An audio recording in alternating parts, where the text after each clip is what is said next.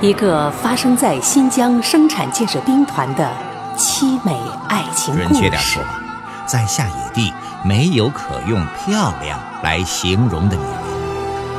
一场关于人性、关于灵魂的大曝光、大洗礼。胡豆他不光喊那个叫白豆的女人叫妈妈，还会喊那个叫白麦的女人叫妈妈。走进一群特殊的女人，是第三者的插足，是夫人和首长的恩怨，还是下野地的故事？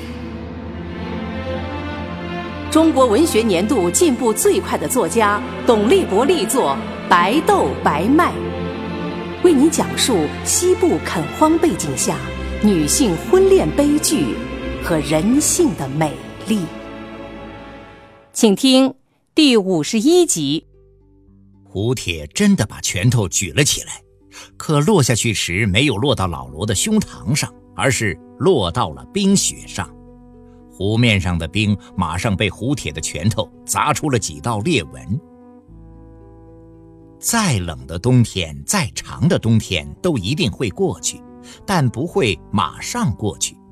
冬天是容易出事儿的季节。那个冬天，在下野地的青格湖出了一件很大的事儿，足有一百匹马组成的骑兵武装连队，经过一夜的不停行军。在天快亮的时候，把青格湖围了起来，围成了一个铁桶。一百多名骑兵，杨来顺很容易就集合起来了。杨来顺对那些想造反的人说：“走资派逃跑了，和反革命分子勾结在了一起，一定要把他们绳之以法。”而对那些曾是老罗部下的老兵则说。我们的老首长被反革命杀人犯劫持到了青格湖里，正在遭受迫害。我们一定要把他救出来。把青格湖围起来以后，并没有马上发动攻击。湖水虽然结了冰，已经不成为出击的障碍，但浓密的芦苇还像湖水一样翻滚着波浪。一百多人说起来并不少。但要是真的冲进芦苇荡，一样会被淹没的不见影子。杨来顺早就想好了对付芦苇的办法了。他们虽然翻着波浪，但他们不是水，而是草，是那种已经干透的草。用刀砍起来很费力，但如果用火烧，那就会容易的像抽烟。杨来顺真的点着一根烟。他把点烟的火柴扔进了芦苇丛，火烧起来了，一会儿就变成了一片火海。天还黑着，可烈火让天空提前红了出来，让天提前亮了起来。火海中，传来了走兽们的绝望的嚎叫和飞禽们翅膀折断的呻吟，还有各类爬虫们惊慌失措的哀鸣。天亮了，好像是被火烧亮的。天完全亮了的时候，火灭了，站立着的每棵芦苇都没有了，全都变成了灰。黑灰落在雪上，雪变成了黑色的。除了芦苇之外，另一些野树杂草也一样没有了。和杨来顺想的一样。这个从来看不到边的大湖，现在已经不可能藏住任何秘密了。杨来顺一眼就看到了他想看到的人和他不想看到的人。在湖中心的一个小岛上，还有东西没有倒下，站在那里看起来很抢眼。他们是五个人，准确说是三个男人和两个女人。再准确一点说，是四个大人和一个小孩子。杨来顺感到意外，他没有想到还会看到老罗。他想啊，老罗落到了胡铁的手里，不会活过三个月的。他想啊，就算能见到老罗，也该见到一个被冻成冰的老罗。还有一个意外，他没有看到那个叫李山的劳改犯。他想啊。李山应该跟着白麦跑到这个地方来了。尽管有些意外，杨来顺却并不太慌张。他这个人呐，从来都不缺少应付突然事变的计谋。两个男人手里全提着镰刀，看得出他们和烈火有过搏斗，并且是很激烈的搏斗。他们的脸上有烟熏的痕迹，衣服也烧出了好几个破洞。两个女人站在一块沙丘上，沙丘的四周的芦苇全被砍倒了。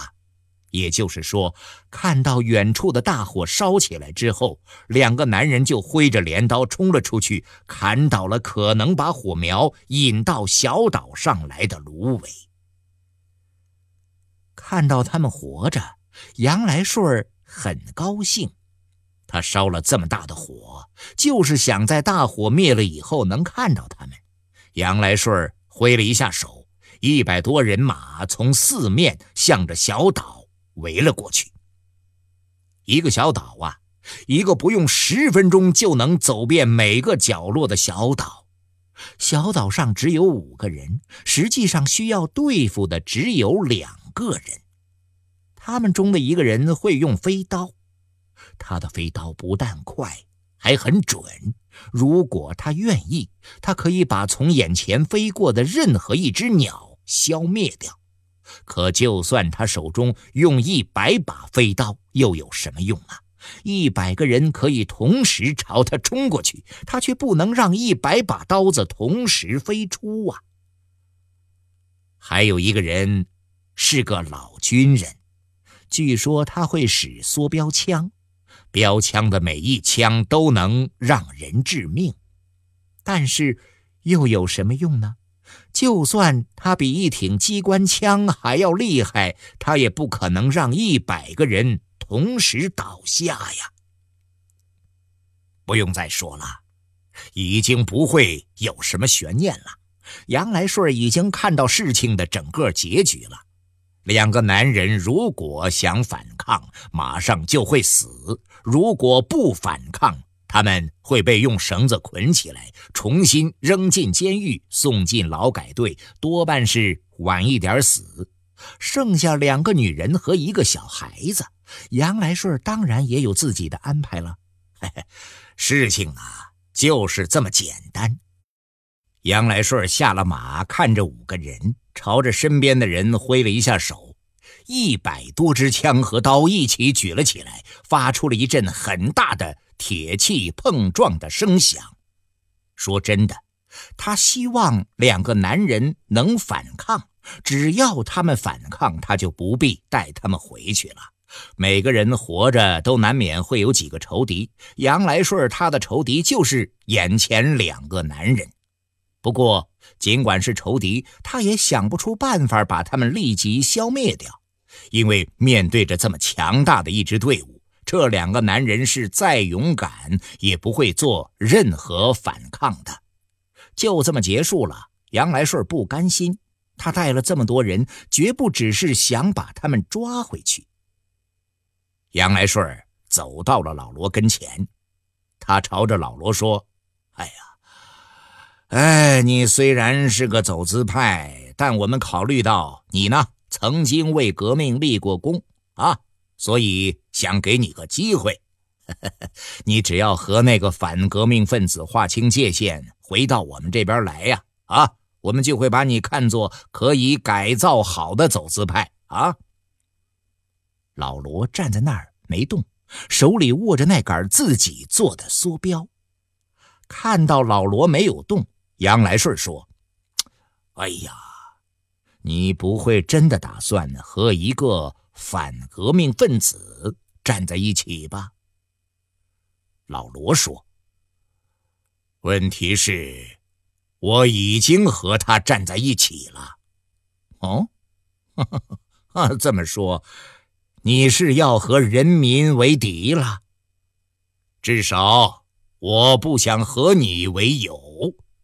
杨来顺把脸子一掉，对骑兵们大声说道：“我现在向大家传达革委会文件。”杨来顺真的拿出了一份文件，念了起来。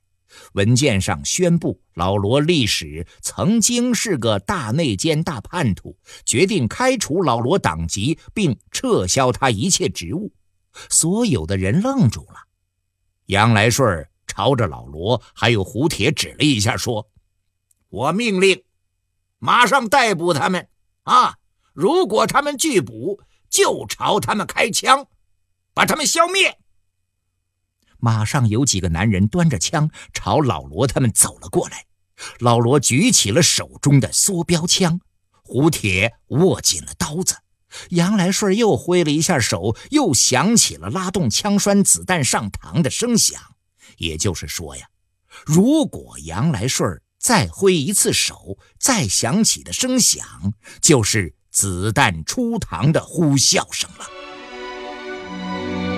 粗犷苍凉的自然景观，艰苦卓绝的生存环境，温柔而倔强的美丽女性，野性十足的男人，交织着情仇、敢恨、敢爱，压制与反抗，阴谋与凶杀。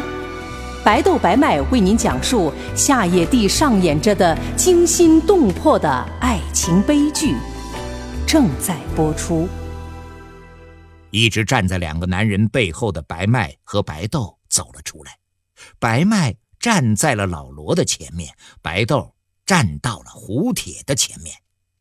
他们呢，没有说话，可所有的人都听到了他们心里的话。为了自己的男人，他们早已不在乎生死。如果有人要朝他们的男人射来子弹，他们一定会用身体去遮挡。杨来顺对两个男人说：“如果你们反抗，这两个女人会和你们一起死。”老罗放下了梭镖枪，胡铁的手一松，刀子落在了地上。同时，老罗和胡铁也把白麦和白豆拉到了身后，让女人给他们当盾牌。这种事儿他们可不干呐。杨来顺笑了起来。哈，哈，来来来，哈哈，嗯，把他们捆起来啊！几个骑兵从大队人马中走出来，他们手里拿着绳子，在他们身后跟着一个雪爬犁。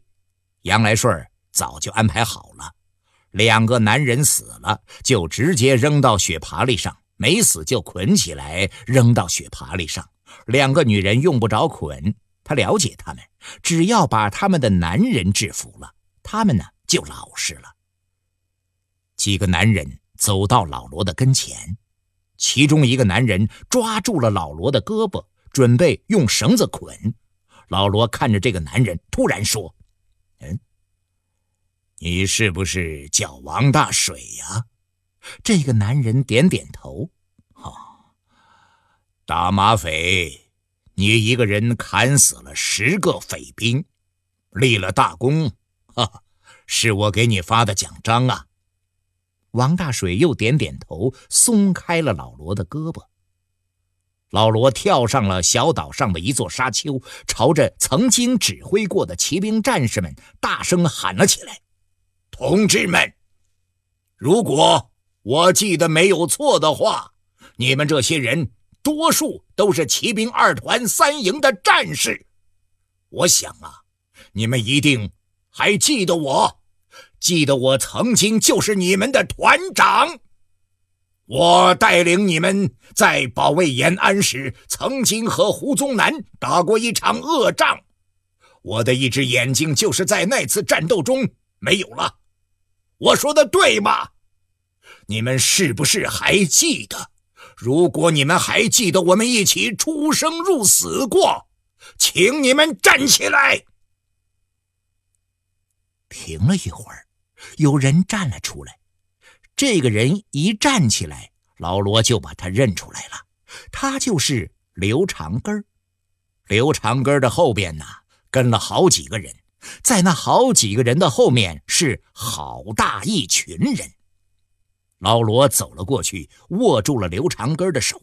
老罗说：“啊，好兄弟，又见面了。”刘长根后面一个人说：“我我当时是排长。”另一个人马上说：“我是班长。”接着一个人说：“我是侦察排的。”又一个人说：“我是尖刀班的。”他们对老罗说：“首长啊，当时我们都把你当英雄啊，我们给你起了个外号叫‘罗一刀’，因为你用马刀杀敌，从来都是一刀一个，不用第二刀啊。”老罗说：“哎呀，我太高兴了，同志们，这说明了什么呢？啊，说明我们不是敌人。”我们是曾经出生入死的兄弟，我们为了共同的理想流过血。呵我也不知道到底发生了什么，让天地变成了这样。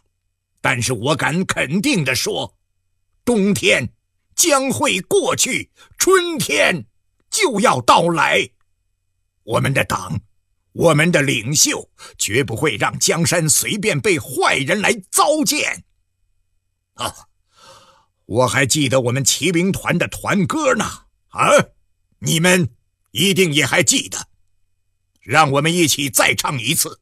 唱完了这首歌，啊，你们愿意把我怎么样？我都愿意。说着，老罗先唱了起来。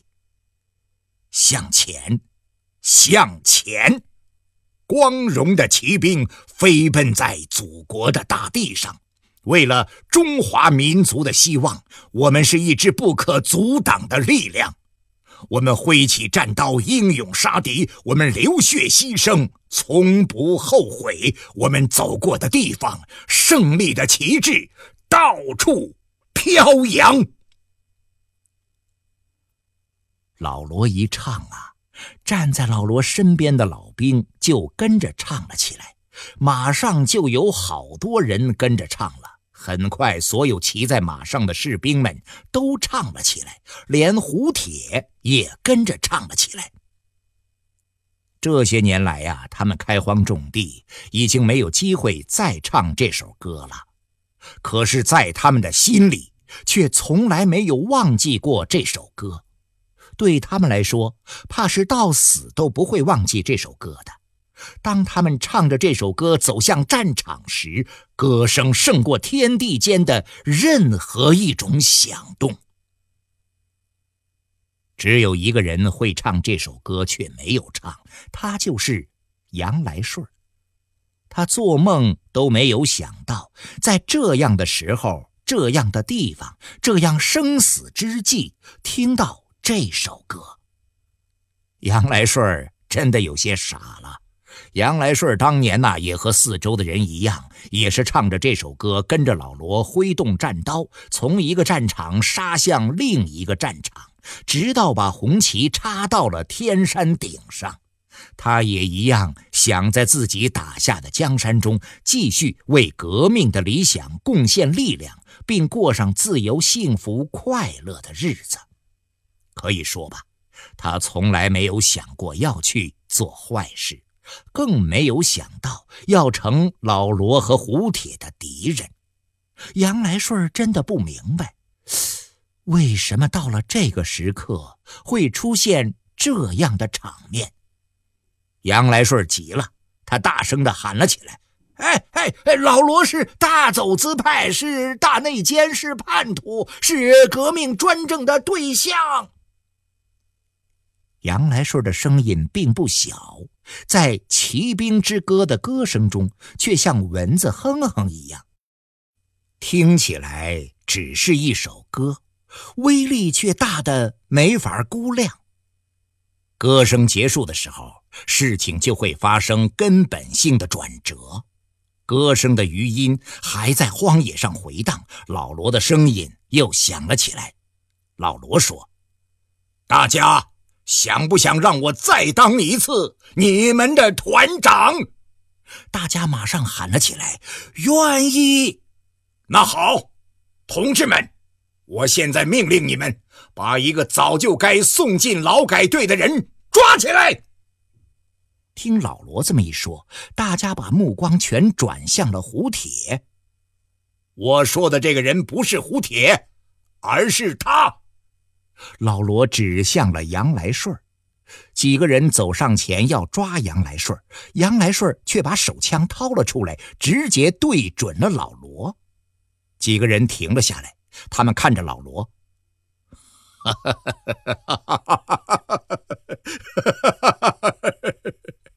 要是这也能把我们吓住，这个江山就不是我们的了。老罗朝杨来顺走了过去，他要亲手把杨来顺的枪拿下来。你你你不要过来！你你你要过来，我我我我真的就开枪了。